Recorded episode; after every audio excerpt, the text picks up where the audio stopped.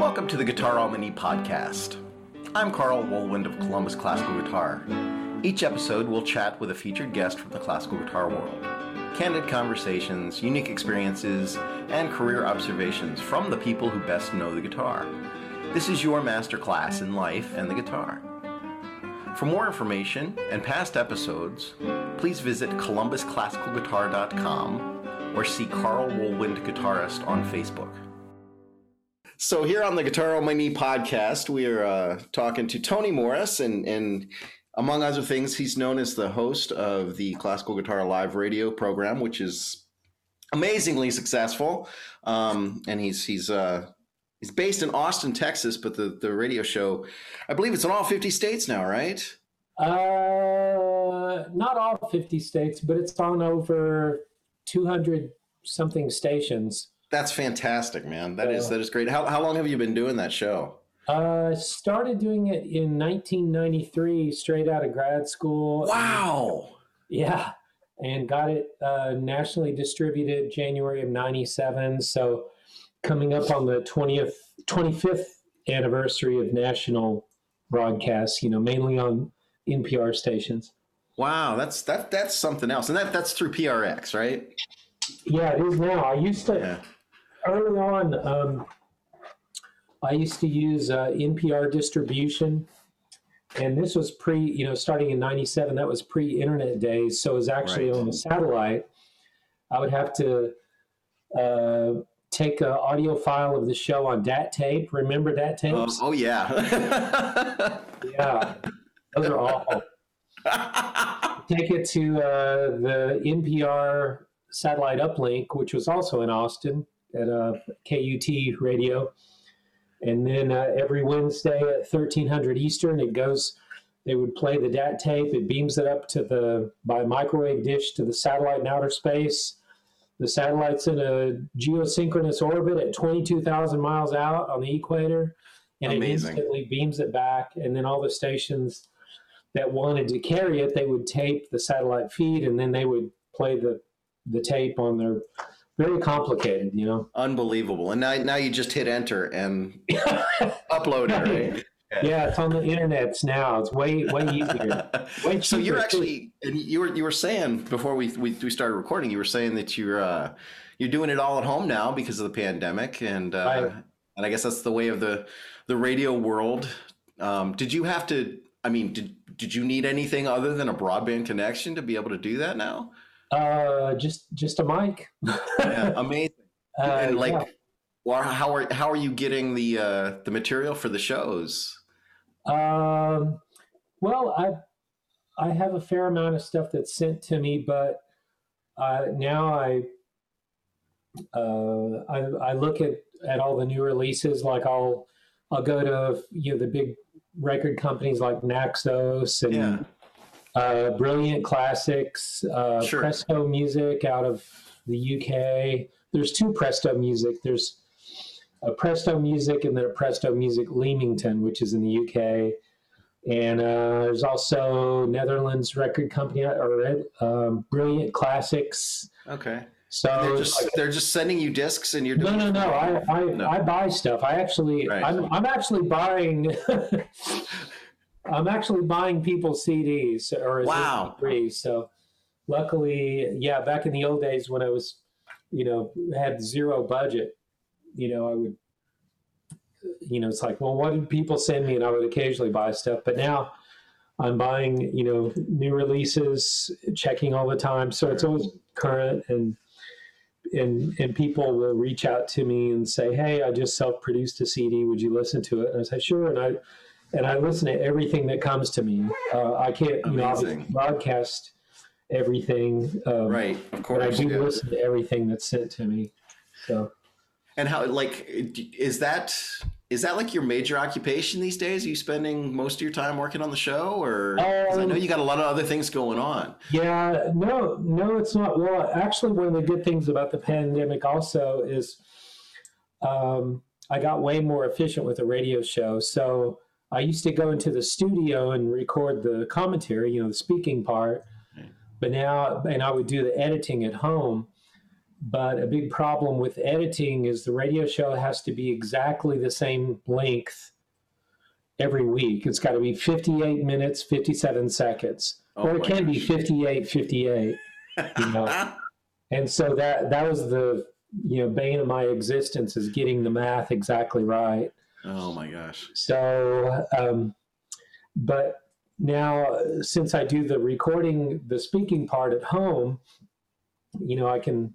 It's a lot easier to to get it exactly right. And then also, um, I use a I use Sony SoundForge okay. to do the editing, and they have a really nice. They have two plugins. They have a two time stretchers, um, and the one is Time Stretcher Elastique, which is you cannot tell it. So Amazing. if I have, you know, if I try to get things without having to tweak it, but if I have the show and it's like, you know, it turns out to be 60 minutes and 15 seconds, I can compress it. I, I go through and edit and I try to get everything the um, the show length by just you know a few percentage points Nice. It's completely undetectable. Again, so. amazing, amazing the world that we live in and the stuff Isn't that we it? do. Isn't it? Know? Yeah. I mean, I know that uh, we're probably both old enough to remember that uh, you know when people actually had to go to recording studios and pay yeah, thousands and thousands and thousands of dollars to yeah. you know do that that kind of thing. And, well, but, yeah, and the cost went down. Like in the early days of just distributing the show, when I had to do it by satellite that used to cost me um, $132 an hour to distribute it by satellite. So, wow. and then I was also paying studio time. So,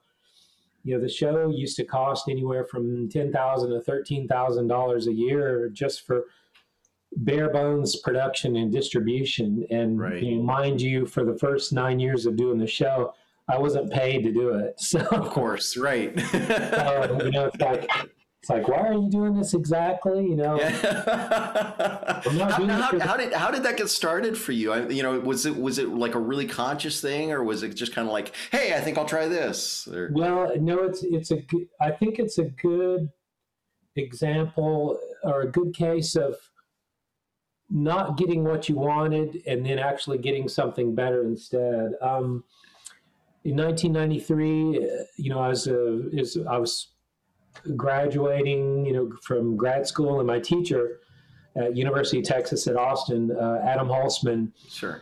My last semester, he told me he said, "Hey, there's a guitar job opening up at uh, Houston Baptist University. Okay. You know, you know, you interested?" In, and I was like, "Yeah." So, and he, the only career advice I'd gotten really was. Um, go to a major town that doesn't have a prominent you know, guitarist sure there and then be the guy. Yeah. And get some yeah. sort of teaching gig at a college. I understand play, this. Yeah, play everywhere, play everywhere and be that guy. Yeah. So at that time, you know, there there were a few gu- guitarists in Houston, but nobody that was, you know, kind of known for for doing that. Um, so I tried out you know, auditioned for the job and I thought I had it.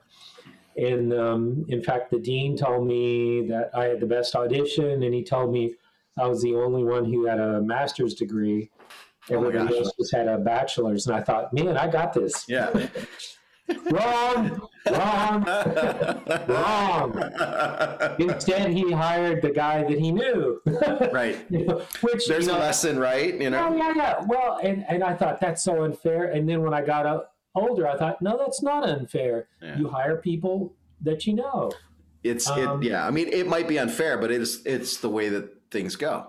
Well, it's it's and and wouldn't it be great if we just told yeah. young people that? well, it's like not, for everything. Every uh, in every job that I've gotten um, has been because I had some personal connection. Sure. Absolutely, mean, absolutely works you know and later when i did get a college teaching job it was because the guy who's leading the post you know recommended me so right. it's like well i benefited from it later on so right well, anyway but when i when i thought i had the job i thought man how can i get myself known in houston and i and i was kind of brainstorming i thought i know what I'll do a, I'll hit up all the local public radio stations and see if I can do a guitar radio show for free.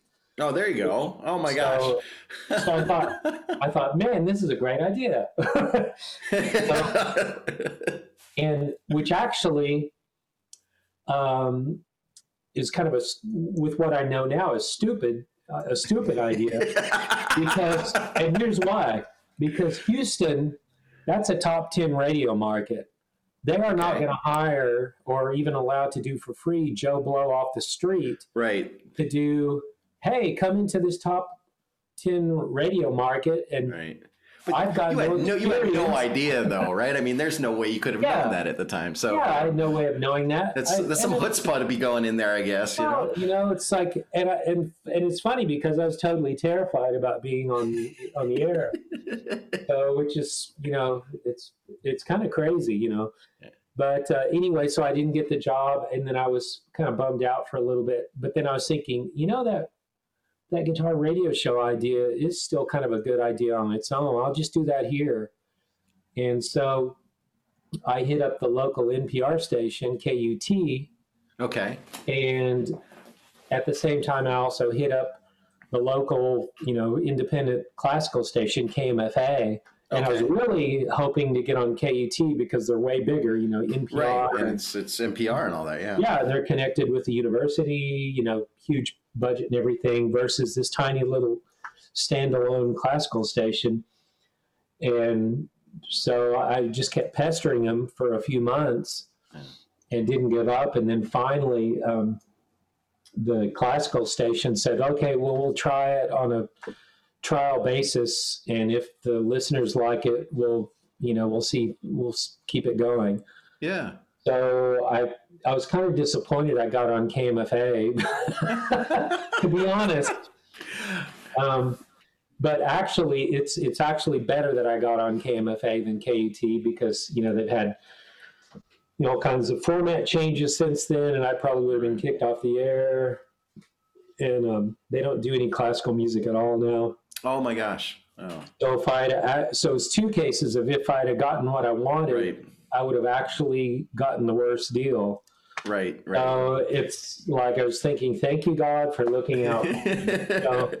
well, you know, it's you know. it's it's. I think I think there's a lot that goes on where, you know, you try, you don't know, so you try stuff, right, right. and you know the marbles fall into the grooves that they're supposed to fall into That's right. eventually, or I don't know. I mean, it's it, it just seems like you- we don't have a crystal ball. It's not like you could you could plan these things. And it, one of the one of the questions I wanted I, I wanted to ask you about the the radio show that just came up just now too is like, so when you were when you were pitching this show to the stations, how how flushed out an idea fleshed out an idea did you have of what you wanted to do? Was did you have like a big proposal in place, or just like, hey, I want to do a radio show? I mean, what was Basically, it's hey, I want to do a radio show. yeah yeah and that's and that's interesting too right because you know it just takes you know it's like it's the idea it starts with everything starts with those ideas and then you know you never know what's going to come of it and then here you are like what 30 years down the road and like, Right. wow you know um, well, it's you know that's a good point that you bring up, and it's I was I read this just recently. Um, everything that exists, or, or at least man-made thing that was exists, began with an idea. You know, Yeah. you know, the house you live in began as an idea. You know, every, you know, your phone, every piece of machinery, to the chair you're sitting in. sure Someone had to have an idea. You know, I'm tired of standing. If I could just you if there was only this thing yeah, if there only existed this thing, I've been carrying around this big heavy rock. If there's something, you know, a lot lighter yeah I. You know, one, one of the things I find myself is, you know, saying to young people a lot, and and you know, not not even just, I mean, students for sure, but like, Yeah. just in general, is you know, like, you got to try stuff, right? I mean, you, try Yeah. something. If you if it's not working out, if you don't like it, you can always do something else later. You know, I, I think, I think it, it goes in line with that kind of thinking. It's like you know, you you don't know, so give it a shot. You don't, and and as is you know your experience. Um, proves and i think i think if we all are kind of honest about it i think we'd all kind of agree with the same thing it's you know there's always these tendrils that kind of shoot off that you know, you, you would have no idea that, that, that that's how things were going to go, you know, and right. just, you, you, throw right. yourself out there and, and hope it works out and off you go and, and you wake up the next morning and you're still there. You know? yeah. I always, yeah, I was like, I always used to think of like, you know, at, at what point it does, you know, does my life get canceled? Does somebody say, you know, okay, no, you did that wrong, off? That's not how it goes. You know, you, you right. screw up a little bit and then, oh, you try something else and whatever, and hopefully it works out and and you have good relationships and you take care of business. I guess I don't know. It's, yeah. it's kind of interesting how that all goes. So, and so in addition to the the radio show, you're also doing this music and medicine program. Is that is that the correct name for it? Right, right, yeah. Um, that was actually uh, I you know, when we were both students, you know, Christopher Berg, um, remember he used to have students go and play at retirement homes and yeah. things like that. Mm-hmm. So it was, in a way, it was kind of an offshoot of, of that idea. You know, like he used to say, you know, to pre- prepare us all for our degree recitals. You know, uh, I'm, I'm sure you remember this. He, he, he would say, you know, it's really hard to play one concert, uh-huh. but it's uh-huh. easy to play 30. Right. you know, if you go in and if you know you've got to play your your program 30 times, then it's a different mindset than if yeah. if you go in and say, "Well, I've got one shot at this." Right. Right. And versus that, you know, you go in and you play your program 30 times or 29 times and then the 30th time you play it for your degree. Well, it's it's changed a little bit since that, but yeah. I always thought that was a great idea. And um, when I first came to Austin uh, back in you know 1990, I got here in October 2nd, 1990, and um, I think it was yeah, it was it was like Christmas Eve, or I think it was day before Christmas Eve. Um, 1990 you know i didn't i don't have any family here. I didn't know anybody. I didn't have any friends. Oh i totally gosh. came here to study for school knew nobody had barely enough money to get here. Um, and I, I, was thinking you know feeling sorry for myself it's like oh yeah i'm so lonely. And I, was, and I was thinking well i need to make myself useful. So i got a phone book you know remember those? You know got a got a phone book and i was thinking well you know maybe I'll go play at an old folks home or a hospice or something. So I just looked through the phone book for a hospice and I called one up and I said, Hey, I'm a guitar student at, at UT. Um, you know, would it be okay if I kind of played for patients, you know, Christmas Eve? And they said, Sure, come on down. And so my first first performance in Austin, Texas, when I got here was uh, I played at a hospice on Christmas Eve. Oh and my gosh! Back then, that was at the height of the AIDS epidemic. So I oh, played oh for uh, one AIDS patient and his nurse um, on Christmas Eve. You know, he was, he was like in the last stages. You know, his face is you know covered with you know the Kaposi sarcoma, mm-hmm. which is the lesions and everything. Yeah. And you know, one thing that you know Christopher Berg used to tell us is you know never underestimate your audience. You know, right. So I walk into his room, you know, and he goes, "Oh, classical guitarist, Noni Albéniz," and I was like, "Oh crap!"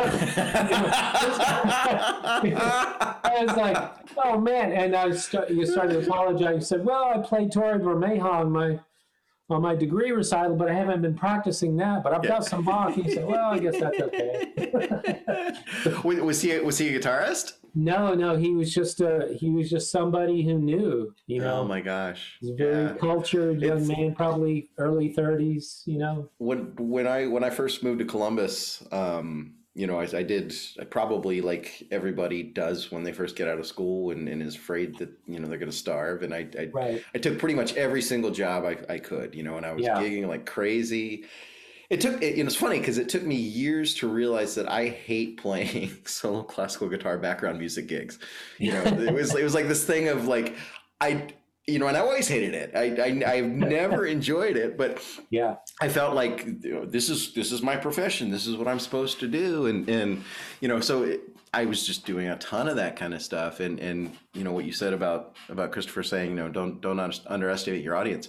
I always think you never know who's listening because the, the number of times right. that I've I've just been sitting there thinking, you know, this really is, this is awful, and I want to go home, and I'm so lonely, and I can't hear myself, and you know, I just had somebody spill a drink on me, you know, it's like the number of times I've been sitting there thinking, and, and and I've had somebody come up to me and like it's happened several times, you know, and I and I always think, oh, you know, you got to take this seriously because you never know who's listening, you know, and, and yeah. it's it's it's real easy to to kind of get jaded on that stuff. But uh, well, yeah, that's a that's exactly true, and I've it's funny you mention that because um, I was playing at a restaurant years ago. Um, the president of my of my nonprofit of Classical Guitar Live he and his wife for a while they they owned a, a restaurant.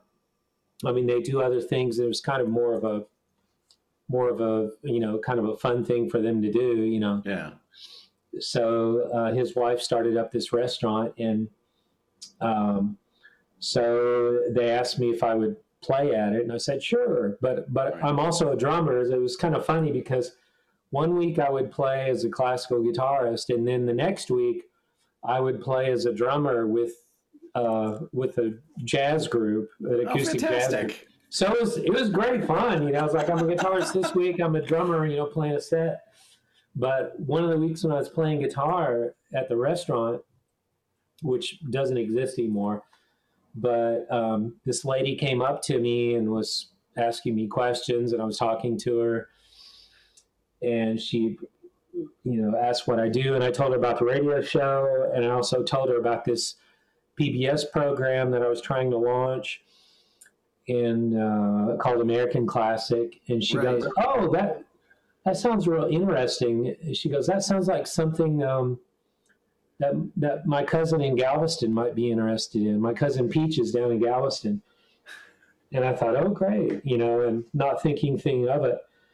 And then she actually connected me with her cousin Peaches in Galveston. Amazing. And anyway, long story short, um, we filmed our pilot, which is what I'm yeah. right now.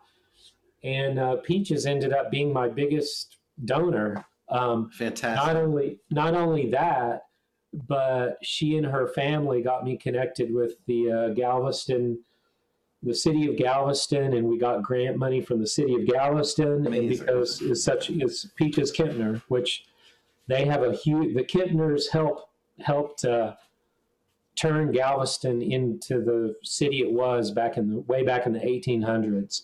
So they're like, like one of you know. There's a Kempner Street. It's one of the huge, most important families. So wow. because of a lady at a restaurant gig Right. I got my PBS show funded. So amazing. Yeah, you're right. Amazing. You never know. tell, tell, me more about that because I, I have I've seen I've yeah. seen your postings on Facebook about yeah. it and, and some of the some of the video that you that you posted and made made it look really interesting. And that's now that's a different thing from the ghost stories thing, right? Or is right, that right? Okay. So yeah. the the American Classic is what's what's the premise behind the show? Well, it's uh, it's kind of changed. It started out being um, the idea of basically a house concert in a fancy old house. Okay. But the the which was that idea was proposed by a friend of mine, a broadcasting colleague, uh, Woody Roberts. But we've kind of changed his original idea quite a bit. So it's actually the story of some beautiful old historic house, and then we tell it. We tell that story with uh, with music, with narration, with interviews. You get to walk through a house, Fantastic. through a house.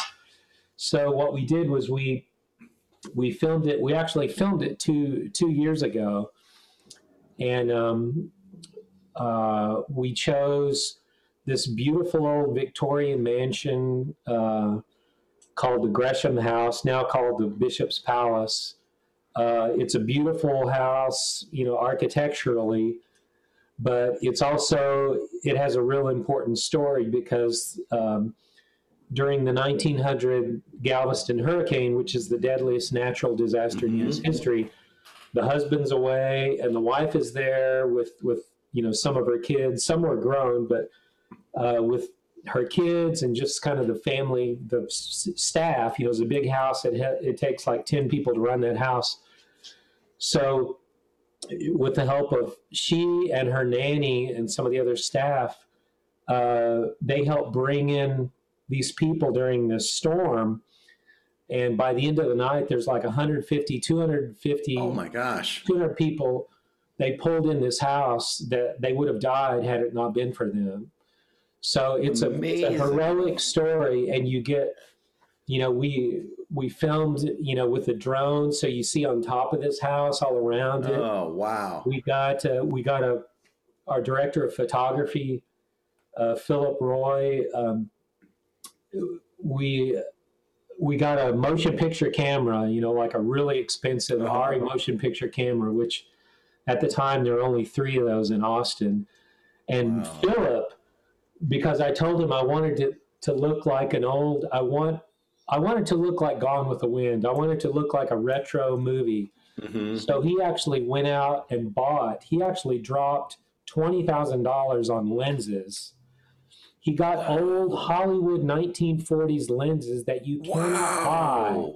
He got Wow. exactly the same ones that Stanley Kubrick used to shoot with. Oh my gosh. And, you know, these lenses. It must look amazing. They, they look totally amazing. And they're slightly scratched. So Sure. because they're old. And it's funny, he was when we were on set, he had these lenses, and he goes, "Hey, come here, listen to this." And he shook the lens, and you can hear all this trash. He's like, like a salt shaker. That's all the crap. He said, "That's the magic." That's Uh, that's what makes it good. Yeah. Yeah, the thing is, th- so there's a warm. When you see a light, there's this kind of warm yellow haze around it. Sure. Sure. But also, when you see something's black, it has a slightly blue tinge to it. So when you're looking at it, your your emotional kind of perception as you're seeing it is light feels really warm, Yeah. and the things that are dark feel really deep and cold. So Oh emotionally, you're looking at it, and you're having this reaction, and you don't know why. Right. You know, it's kind of like you could take a non-musician and play something in minor, and they say, "Oh, that's a sad song." They don't know why right. it is. Just Exactly. Yeah. It's the stuff right below the level of, of consciousness. Yeah. It's Yeah, like, you know, you're in that world. Cool. So, So, So is, is that is that house a residence now, or is it a museum, or Uh, it's now owned by the Galveston uh, Historical Foundation, okay? and they maintain some historical sites. They also own an 1877 tall three-masted sailing ship. Wow. Yeah, which we filmed on that too. Uh, we're Oh my I- gosh, that's so cool. yeah, we're we're well. My friend who was a producer on this project, uh, uh, they're talking about she she may be doing a documentary about that, and Huh. uh, that's kind of in the development stages. And I'm supposedly going to be a producer, but I, I don't know. We'll, that's kind of in the talking stages. So it's Amazing. So So when when when you put the show together for this, so this is the pilot, right? yeah, this is the first episode, right? And do you know when it's gonna when it's gonna air, or how's I've gotta what's the finish process for that? I've got to finish the edit real soon, um, which has been hard because of this quarantine. You know, my, Sure. my editor uh, moved up to Temple, Texas, which is like, you know, about hour and a half, two hours away. So I haven't been able to meet with him and mask and stuff. So, and now he's working on another project. So I've, we've got like basically a 42 minute rough edit. So I've got to hire another editor to, to finish it the rest of the way. Um, so, but anyway, it's it's kind of worked out well because it's taken so long. Sure, sure. Well, Um, you know, it's a, you, you, you can take your time to, to make it right, and if Yeah. you're not on any kind of tight tight deadline, it's you know. Well, my, my it's donors are saying, you know, where is it? So it's like I am on it. it's am on coming. It's coming. Yeah. It's coming. I promise. I promise. So and and do you have other episodes like planned for that, or uh, I've got some in mind. You know, the whole thing is that it has to. First of all, it has to be beautiful. It has to be photographically beautiful, right, um, and it has to have a sto- it has to have a story. right? So if Did you write it? Um, yeah, I, I wrote it, but I, I've had lots of help. You know, the Sure. Galveston Historical Foundation. Um, help supply me with you know lots of info, of course. So I have all the architectural details. Did a ton of research um, with the uh, Galveston hurricane. We went and interviewed a guy who's the national expert on that, Casey Greene at the Rosenberg Museum there. We actually got old newspapers, uh, and I have uh, a librarian from the museum, Lauren Martino, who's going through reading off the names of the dead. You know, it's like Oh my you know, god. it's like you know, so and so, family of six, you know, and we got all these horrible, you know, photographs of of you know piles of bodies that are Oh being burned because they they tried what they did at first. You know, there was eight thousand people that died, oh. and you know, it's the worst natural disaster in U.S. history to this day. Um, so originally, they they started filling up these barges, these tugboats, and then hauling them off, you know, ten miles out to sea. But then they started washing back back up on shore. Oh, that's horrible. So it's like even when they're way down, the thing is, you know, I mean, not to be gross, but this is just how it is. You know, even if you weigh a body down, because bodies rise, you know, well, yeah, you can you can tie a rope with weights around it. Yeah. Well, guess what? Chunks are going to break off and rise to the surface. Mm. An arm is going to break, is going to melt off, and it's going to rise. I mean, sorry, I know. I, it's horrible. It's horrible. This is actually a true story. Um, I may put this in there. Um, this is documented in this book by uh, Ga- Gary Cartwright, who did this great history on Galveston. There was a guy after the storm ran into um, the big Catholic church there, and he tells the priest, he said, he says, my mother-in-law's back, and the priest sa- oh no. he says, you know, you're, you know, you're you're seeing things. You know, your Right. your mother-in-law died in the storm. He goes, no, I mean, she's back. She washed up. I was on the beach and I saw her corpse. And it's like, Wow. oh, yeah. What are the odds of that? Oh. I have this horrible photo. One in eight thousand. Yeah, yeah, exactly. Yeah. Even less than that. Well, I I shouldn't laugh at such things, really. this photo of this guy it's this guy he's standing over a body he's identifying his wife's remains by the wedding ring because by this time you know what else is all- left, right? Yeah. we're all bloated and discolored you know um, Good lord. yeah it's like whenever i think i'm having a bad day or the whole thing during this whole um, snowstorm we had in Texas. you know, Right. Power went out, electricity went out, water went out. and It's like you know 50 degrees in my house. I kept thinking of Galveston hurricane. It's like I'm having right. a great day. Doing all right. Yeah. Yeah. I actually, you know, I'm not out in the. I'm not surrounded by 8,000 bodies that are Yeah. Oh. rotting in the sun. Um, oh. I didn't lose anybody of my family members, you know. Thank God, you know, because I during this whole thing I kept thinking, what would Mrs. Gresham do? And Right. Like, well, They- one you thing she wouldn't I cry mean- like a little bitch about it. Perspective is good, you know. Yeah. It's you know, yeah, it's- man. it's Count your thing. blessings. Count your blessings. Absolutely. So when when when you were doing the show, I mean, it, it's kind of it's not necessarily it's not like a drama. It's not like a, a No. scripted drama with characters and that kind of thing. No, we have we have one reenactor. Um, we have a we have an actress who's kind of playing Mrs. Gresham. Okay. So she's kind of walking through the house. So it's but it's being done with narrators, people we've interviewed. Okay. And then when there's holes in the interviews, there's going to be a voiceover. Right. Um, I'm going to narrate part of it, and then um, a friend of mine who who's uh, has a really great voice, posh British accent. She's a classical announcer, a friend of mine. Perfect. I, I was telling, I was semi joking with her. I said, anytime there's going to be something horrible, it's going to come out of your mouth because it sounds it'll it'll, it'll it sounds way it. better. It sounds way better. no. And I was like, and uh, and I was like, it was like, well, it's like you just think about it. It's like if I say, you know, 8,000 people, 8,000 bodies, you know, rotting in the sun. And then when she says it, 8,000 bodies rotting in the sun. That sounds way it's, more so, it's so much better. Oh, Absolutely. it sounds way better. I said, You're going to be the voice of horrible things. Goes, how did okay, you, how did on resume, voice of horrible things.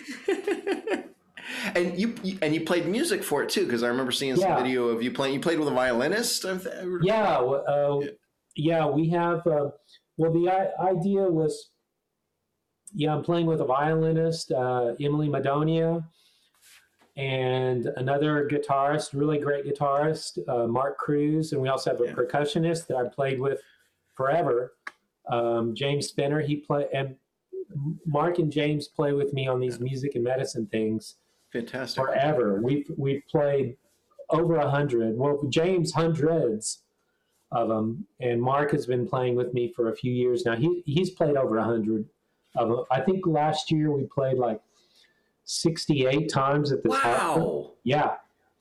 Oh well, my we gosh. got yeah. Luckily, we got some. You know, uh, you know, there's all these COVID grants, Sure. And I just applied for them. It's like, it's like Might I got well. most of them. Yeah. Um, and so it's like amazing. I mean, I, I feel sorry for the people that were really badly impacted in 2020, but for us, we had a great year. Right. I mean, we we raised a ton of money, and we were, and it's funny because we usually play at hospitals, and because of the quarantine, all the hospitals said no visitors.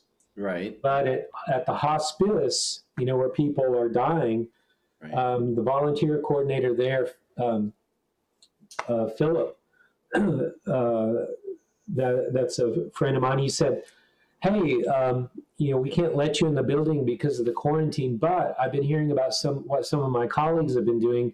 If you wouldn't mind, stay outside the building, but go around outside the windows of each patient room and play a little bit for them."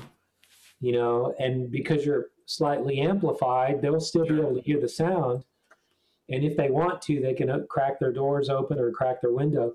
Yeah. So we would do that, and so we would play, and it worked That's out great. great. It Oh, worked out great. great. So And I'm, you know, and during a time probably when you know visitation was was cut off for them and Right. things like that. I mean, here's Exactly. something that to really reach out to people. You know, there's a um, there's a cancer hospital here in, in Columbus that does a, a concert series program. I played different things on it from time to time. awesome.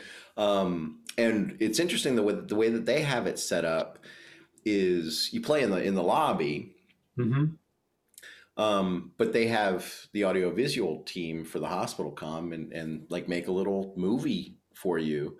And they broadcast it into patients' rooms, but That's they also have them archived and will rebroadcast them at different times for people. So I've, you know, I've had people, you know, tell me, "Oh, I saw you in, you know, such and such's room," and like, really, I wasn't there then, you know.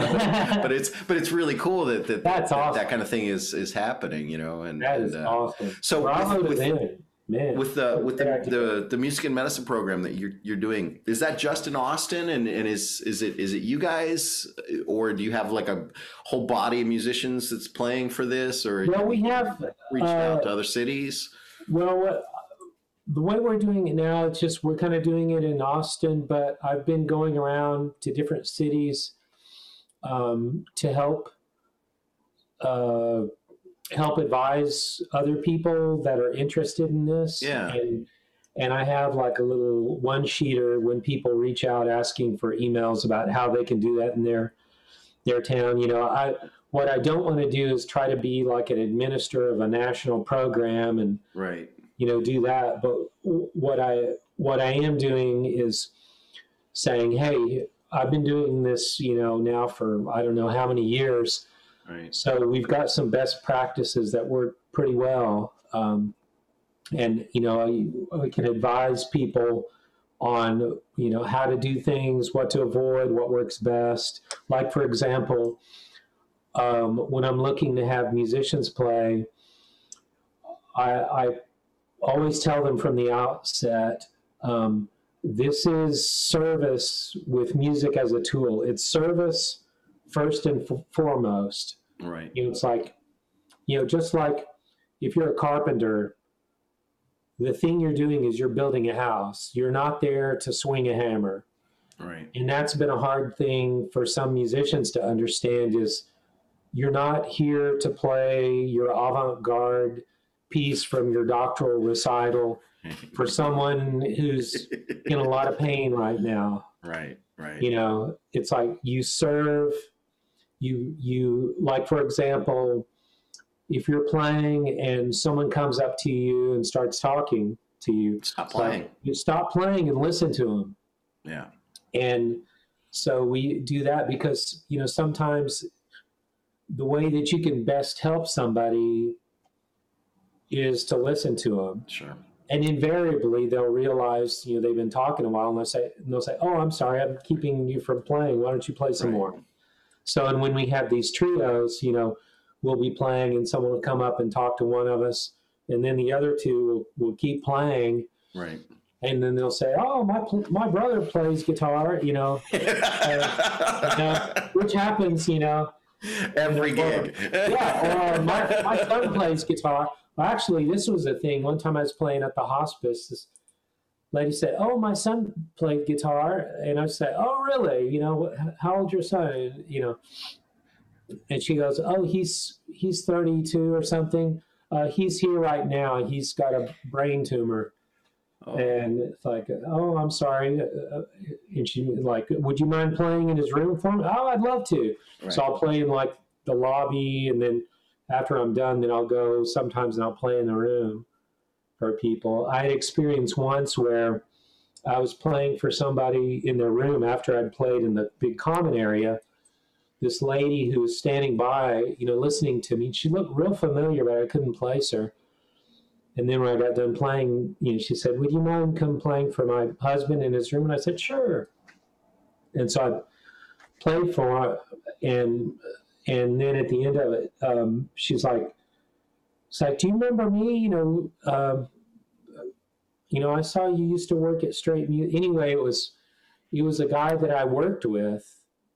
But when I worked with him, he was a big heavyset guy, and when I saw him, he was completely gaunt. Oh my god. I totally didn't recognize him. wow. And then it was, so it was a case of, you know, it was the first time I've actually played for someone that I knew. Right. Uh, I, I've since played, you know, for other people I've known, you know, Right. so, for, you know, friends that were in the hospital and things. But fortunately, uh, nobody, uh, nobody in the hospice that I knew. Actually, my mom, actually, both my mom and my dad passed away in hospice last year in 2020. Oh, And to um, hear that. because, yeah, thanks. Well, yeah, it's like 2020 was going great for me until that happened. you right. know, So right. It's hard to lose both of them, you know, at Yeah. the same time. Too, yeah, you know? six weeks apart too. Oh, good lord. So I was going to try to play for my mom in hospice, but you know we go in and the, because of the quarantine, it was a, Sure. one of those facilities where it's extended living. So there's older people who are not terminal. Right. So it's like you they had to had to put on your rubber gloves and a big huge gown, you know. So it's like Oh my. I'm not playing with this. So so it was a case of you know in that case it's just be with your mom. You know you don't have to play guitar, just be with your mom. So Yeah. Yeah. so but anyway, Wow. So and that's been so that's and that's been going on since since around the same time as the the radio show, right? The, uh, yeah, I yeah. yeah I started doing the music and medicine program. Well, actually, like with, with you back in the '80s, back when we we're students. But and then I was playing at old folks' homes and things like that. Right. But then I kind of fine tuned it, and I was like, how about we just play at hospitals and hospices where people Right. are actively dying or patients, you know, Getting playing care for yeah. patients. And so I'm doing, not really doing the old folks' homes, you know, Right. with my program. I've actually been hired um, by other organizations, and some retirement places have reached out and said, "Hey, will you play for our?" I'll say, "Sure, sure." But as far as our organization, you know, You've also just, got a tie-in with the with the radio with the radio show and music and medicine. Is it like sponsored by the show or just well, no. Well, I set up.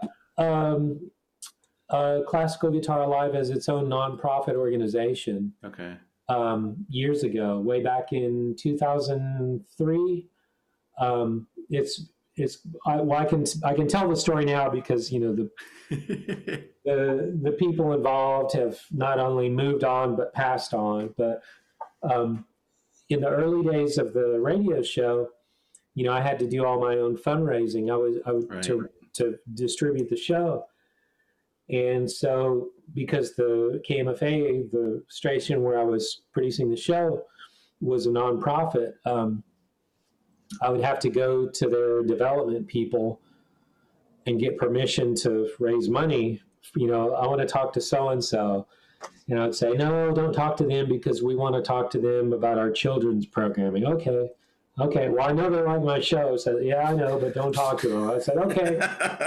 So I would have to do all my fundraising basically outside of town, which is Oh really gosh. hard. But I did it.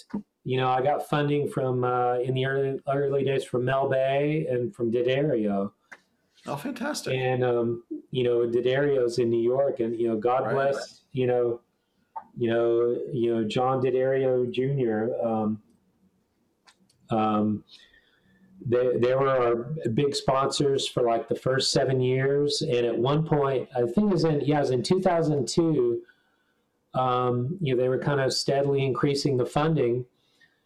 And I remember one year they gave us a grant for $25,000, which wow.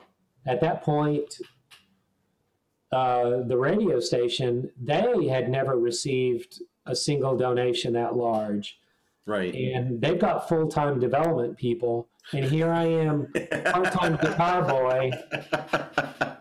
Making a few calls. Yeah, who's so anyway, it was kind of like the eye of Sauron finally kind of focused on me. And, you know, the head of the radio station, the general manager, uh, who I won't name, but he's since passed on. But he actually tried to get me to sign a document saying I was relinquishing intellectual property rights to my show. wow. Yeah. And um, and all this stuff. And luckily, I had a guitar student who was uh, an entertainment lawyer. There you go. yeah, he'd actually represented More unintended consequences. I know. Oh I my am gosh. so freaking lucky. I, I will say this about myself. I am extraordinarily lucky. Well, I, you know, I think I think part of it is you you position yourself to take advantage of the opportunities when they arise, right? I mean, it. I didn't know he was a lawyer when he told I didn't say, "Hey, I need an entertainment lawyer." It just turned out, you know, he Yeah. he had represented successfully like one of Eric Clapton's songwriters in a wow, copyright uh, case and won.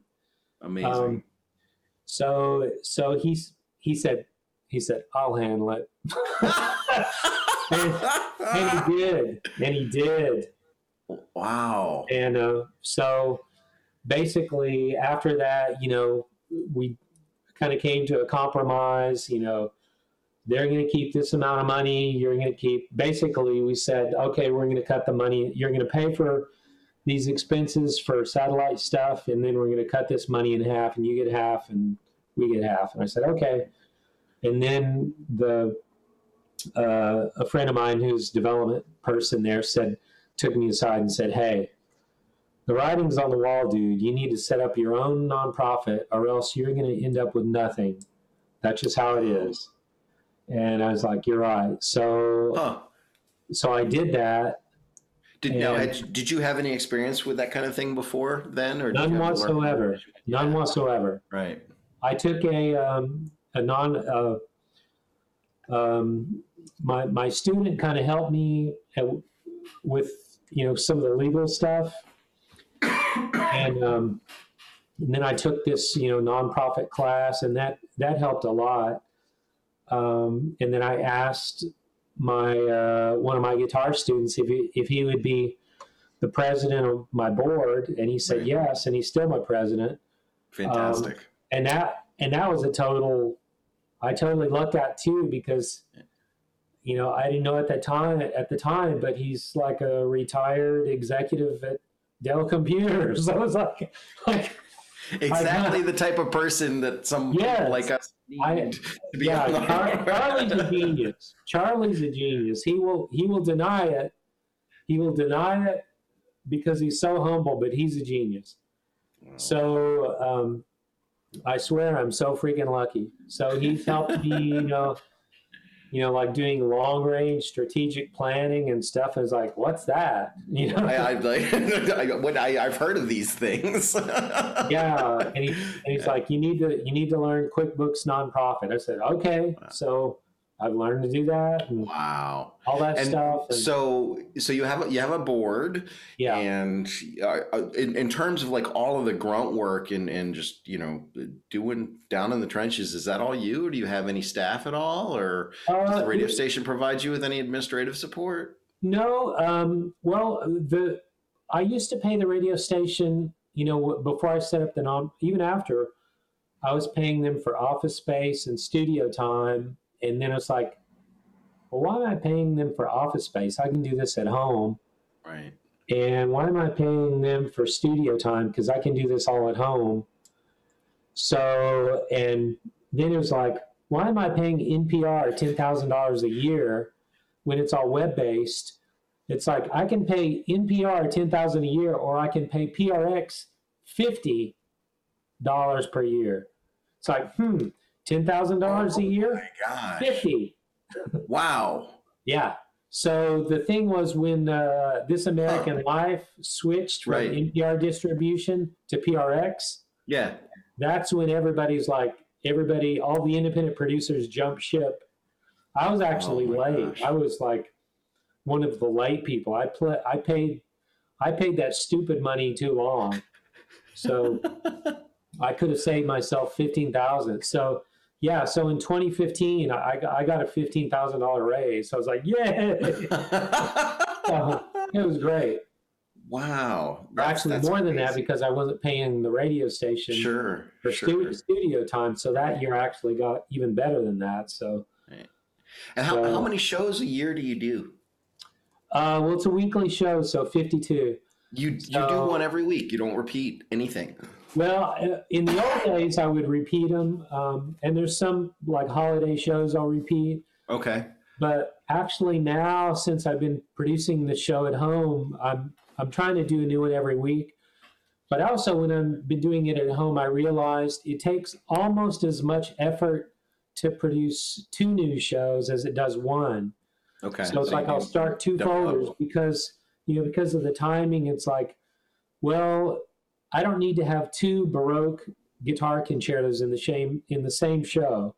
I can put them in two episodes, or or one Baroque suite. I don't need to have two Baroque suites sure. in the same. Sure. So because I try to vary it by time period and instrumentation, you know, like solo piece, you know, guitar concerto, a chamber piece, yeah, you know, guitar duo or trio or quartet and have lute, you know, baroque, sure, baroque guitar, theorbo, whatever. Yeah. So that it's always a sonic, you know, human ears crave variety. Yep, absolutely. So I try to vary it with like every piece. Yeah. And also have a flow, like have a, you know, yeah, like here's the secret to my show. It's like I divide in the middle. I follow I follow as much as I can the golden mean, about sixty six uh-huh, percent sure. through the show. That's where the meat. There, there's a little break.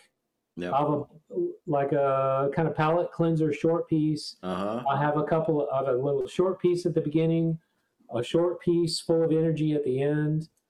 I'll have kind of a big piece right after the short piece at the yeah. beginning. It's like putting together a concert program. Exactly. Exactly. exact same thing. Yeah. Exactly. Hundred percent. Amazing. Yeah, yeah I, you know, I, I, I, I hate to, uh, to confess, but I, I, I haven't listened to the show that much just because I, I don't listen to anything ever. But um, yeah. from time well, to time, know, that's the thing. Musicians don't. I know it's amazing. Like people ask me, "Oh, what kind of music do you live, listen to?" And I'm like, I don't because I, I listen like, to music I listen all day to long. I listen to silence. I listen to my students, and I yep. enjoy my silence. Yeah. And I practice and then I listen to something that's not guitar. Yes. yep. It's amazing. But yeah. I, I, have to say though, I, have I've, I've caught the show because we, we broadcast it here on WOSU and it's, it's, it's great. Yeah. Um, and I've really, I've enjoyed what I've heard of it. I really, really enjoyed it. I think well, it's, thanks. it's yeah. interesting. Is, do you know of anybody else that's doing like, I mean, we used to have a local show here uh-huh. that was really good. Um, and actually, I, uh, John Rittmeyer, he was a local uh, local DJ here. Actually, okay, yeah, amateur guitarist too. Yeah, he's been very supportive of the Guitar Society. Um, yeah, um, and a little little bit different focus from what you're doing, uh-huh. but you know, it was, it was, a very enjoyable show. But I think I, I don't know what happened. There was some transition at the at the station, and uh-huh. um, you know, his his, well, show was really stopped, and later we picked pictures up. So yeah, I don't know if it was his decision so much, and it was it wasn't like exactly at the same time. It wasn't like his yeah. show disappeared and you know yours yours yeah. came out was there was there was some lag in there, but. Um, but I, yeah, just it, it. I don't. I don't know of any other, you know, guitar focused radio show. Well, there's some. Like there's some local ones. Um, in fact, when I was first doing the show, when I was thinking, I was thinking, you know, there needs to be a nationally broadcast guitar right. show and I did some research. You know, I think it's back in, you know, I started at 93 and I think it's 1995. I realized there wasn't a nationally broadcast guitar show. And, I thought, and then I was like, holy crap, I've got to do this. Yeah. And because I felt like I know someone is going to do it and it yeah. needs to be me. Right. I had I had a I had a similar experience. Um, I thought that a, a 24 hour cheerleading cable network television uh, oh, that's a great idea. Yeah, it, I, that, but I never, I never followed through with it. So I'd watch that. I, I, I'm a great idea, man. I don't actually like do anything, but I'm a great idea, man. you know, so, I, you, these you, things are good because you never know. You, you know, I, I'm an idea guy too, and now I'm just trying to focus on uh, fewer ideas, more implementation. Yeah, so, sure. But yeah, it's it's it's hard to balance though too. Like I mean, yeah. like we were talking about earlier, you just you, you get out of bed in the morning, you got to do something. Like okay, well, I think I haven't done this yet, so yeah. try this. You know, do a podcast. Yeah. um, and you've got you've also so you've got the the American Classic going on. Yeah. You've got your, your radio show. You've got the music and medicine program so and then there's this Marfa a ghost story thing. Yeah. Okay. What well, is, now what is that? Well, um, it actually started with a different. Well, that's that's a movie that um, it's a movie script that I wrote a few years ago, um, and a friend of mine who's a film composer, a good friend of mine. He actually started as one of my drumming students. He's a oh my gosh. pianist, uh, Slade Hart. Um, he's also a guitarist. He's, he's also like a you know astronomy student. He's kind of a polymath, kind of good at a lot of things.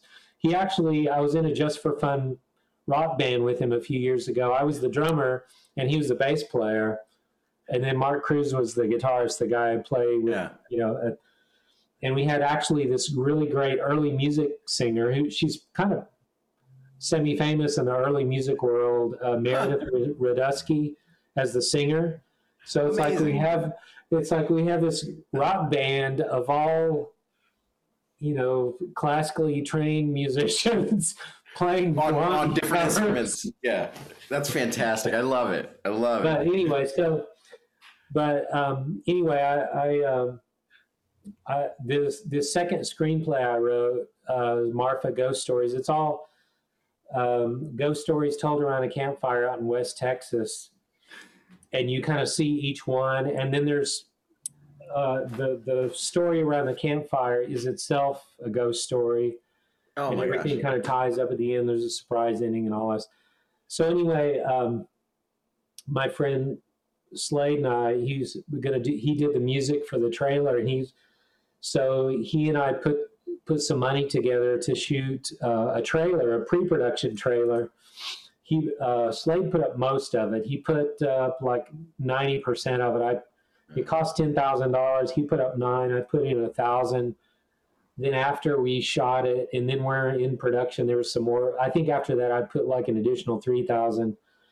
You know, totally as basically a totally speculative project. Okay. Um, you know, we got we used the same crew we used for the American Classic shoot Yeah.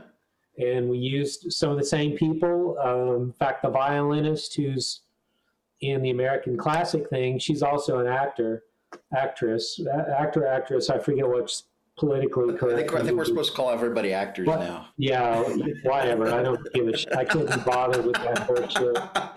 Um, but anyway, so she she's in it. She's actually a good actress. It's so she's in in that also. Um, and uh, so and so we shot this thing, and then actually the beginning of this year, I was in Marfa visiting some friends, and I went out to dinner with with some friends, and I showed this tra- this trailer to a friend of mine.